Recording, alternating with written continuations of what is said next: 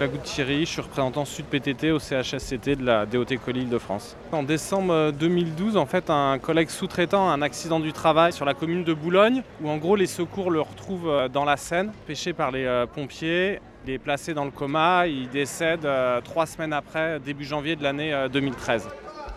Je m'appelle Djoukou Bakaga, je suis le petit frère de la victime. Quand je suis venu en France, j'ai habité à Bourg-en-Bresse. Vu qu'il n'y avait pas de boulot à Bourg-en-Bresse, j'ai appelé mon frère qui habitait à Paris. Je lui ai dit, écoute, je cherche du travail. Et il m'a mis en contact avec un certain monsieur Diop qui m'a fait travailler pendant 2 semaines. Au bout de 2 semaines, je me suis dit, c'est pas pour moi ce travail-là. Et je suis parti parce qu'il a pris mes papiers, il ne m'a pas déclaré. Non seulement il ne m'a pas déclaré, mais il n'a pas voulu me payer. Nous, à l'époque, on a des gros doutes sur les pratiques utilisées par La Poste qu'on dénonce depuis assez longtemps. Mais nous, en fait, au moment où on a l'information que le collègue décède, on n'a pas les éléments, y compris, qui ont permis de montrer l'enquête et qui sont confirmés là aujourd'hui dans le cadre de ce délibéré. Et pendant ces 2 semaines, j'ai laissé la personne. À l'époque, mon frère, il n'avait pas ses papiers. Et quelques semaines plus tard, mon frère, il a fait une demande de papiers. Il a eu ses papiers.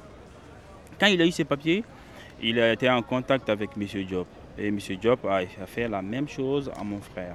Notamment sur le fait qu'il n'était pas déclaré en fait, au moment de l'accident du travail. En gros, il a son accident le matin à 11h et en fait, il est déclaré dans l'agence l'après-midi même, alors que pourtant, et c'est ce qu'on a vu dans le cadre de l'audience, ça faisait déjà plus d'1 semaine qu'il travaillait sur le site. Le jugement, donc M. Diop, qui est donc patron de la société DNC, a été condamné à 6 mois de prison avec sursis. Monsieur Laborde, directeur de l'établissement également, c'est-à-dire 6 mois avec sursis.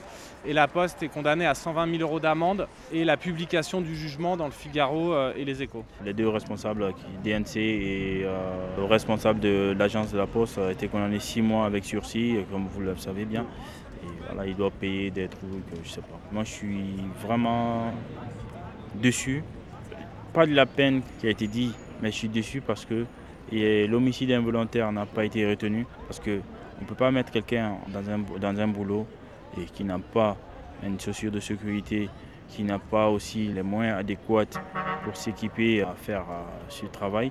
Et soi-disant, quand on dit que la personne était en formation et que la personne se trouve morte, il n'y a rien. C'est comme il n'a pas existé. Moi, je trouve ça dommage. La Poste a mis et met toujours des barrières en fait, sur la prise en charge syndicale de la sous-traitance. Et par exemple, sur l'exemple nous qui a été le plus frappant, ils avaient contesté les délégations d'enquête du CHSCT au moment de l'accident, en disant le CHSCT n'est pas compétent parce que 1, c'est la sous-traitance, et 2, ça a eu lieu en dehors de l'établissement. En gros, on a eu pas mal d'opposition de La Poste qui a tout fait pour que entre guillemets, les instances officielles et les représentants du personnel ne puissent pas avancer et travailler sur cette question de la sous-traitance. C'est la première fois que La Poste, entreprise publique, est condamnée au pénal sur ces questions délits de marchandage et prêts illicites de main-d'œuvre. Après, ce décès-là, c'est quand même un échec, y compris pour le syndicalisme, dans le sens où on se retrouve avec des collègues pas déclarés qui ont un accident du travail. Et ça, de fait, c'est bien que le rapport de force. Et ne nous permettait pas de, au minima, imposer que La Poste applique la réglementation et que des contrôles soient faits.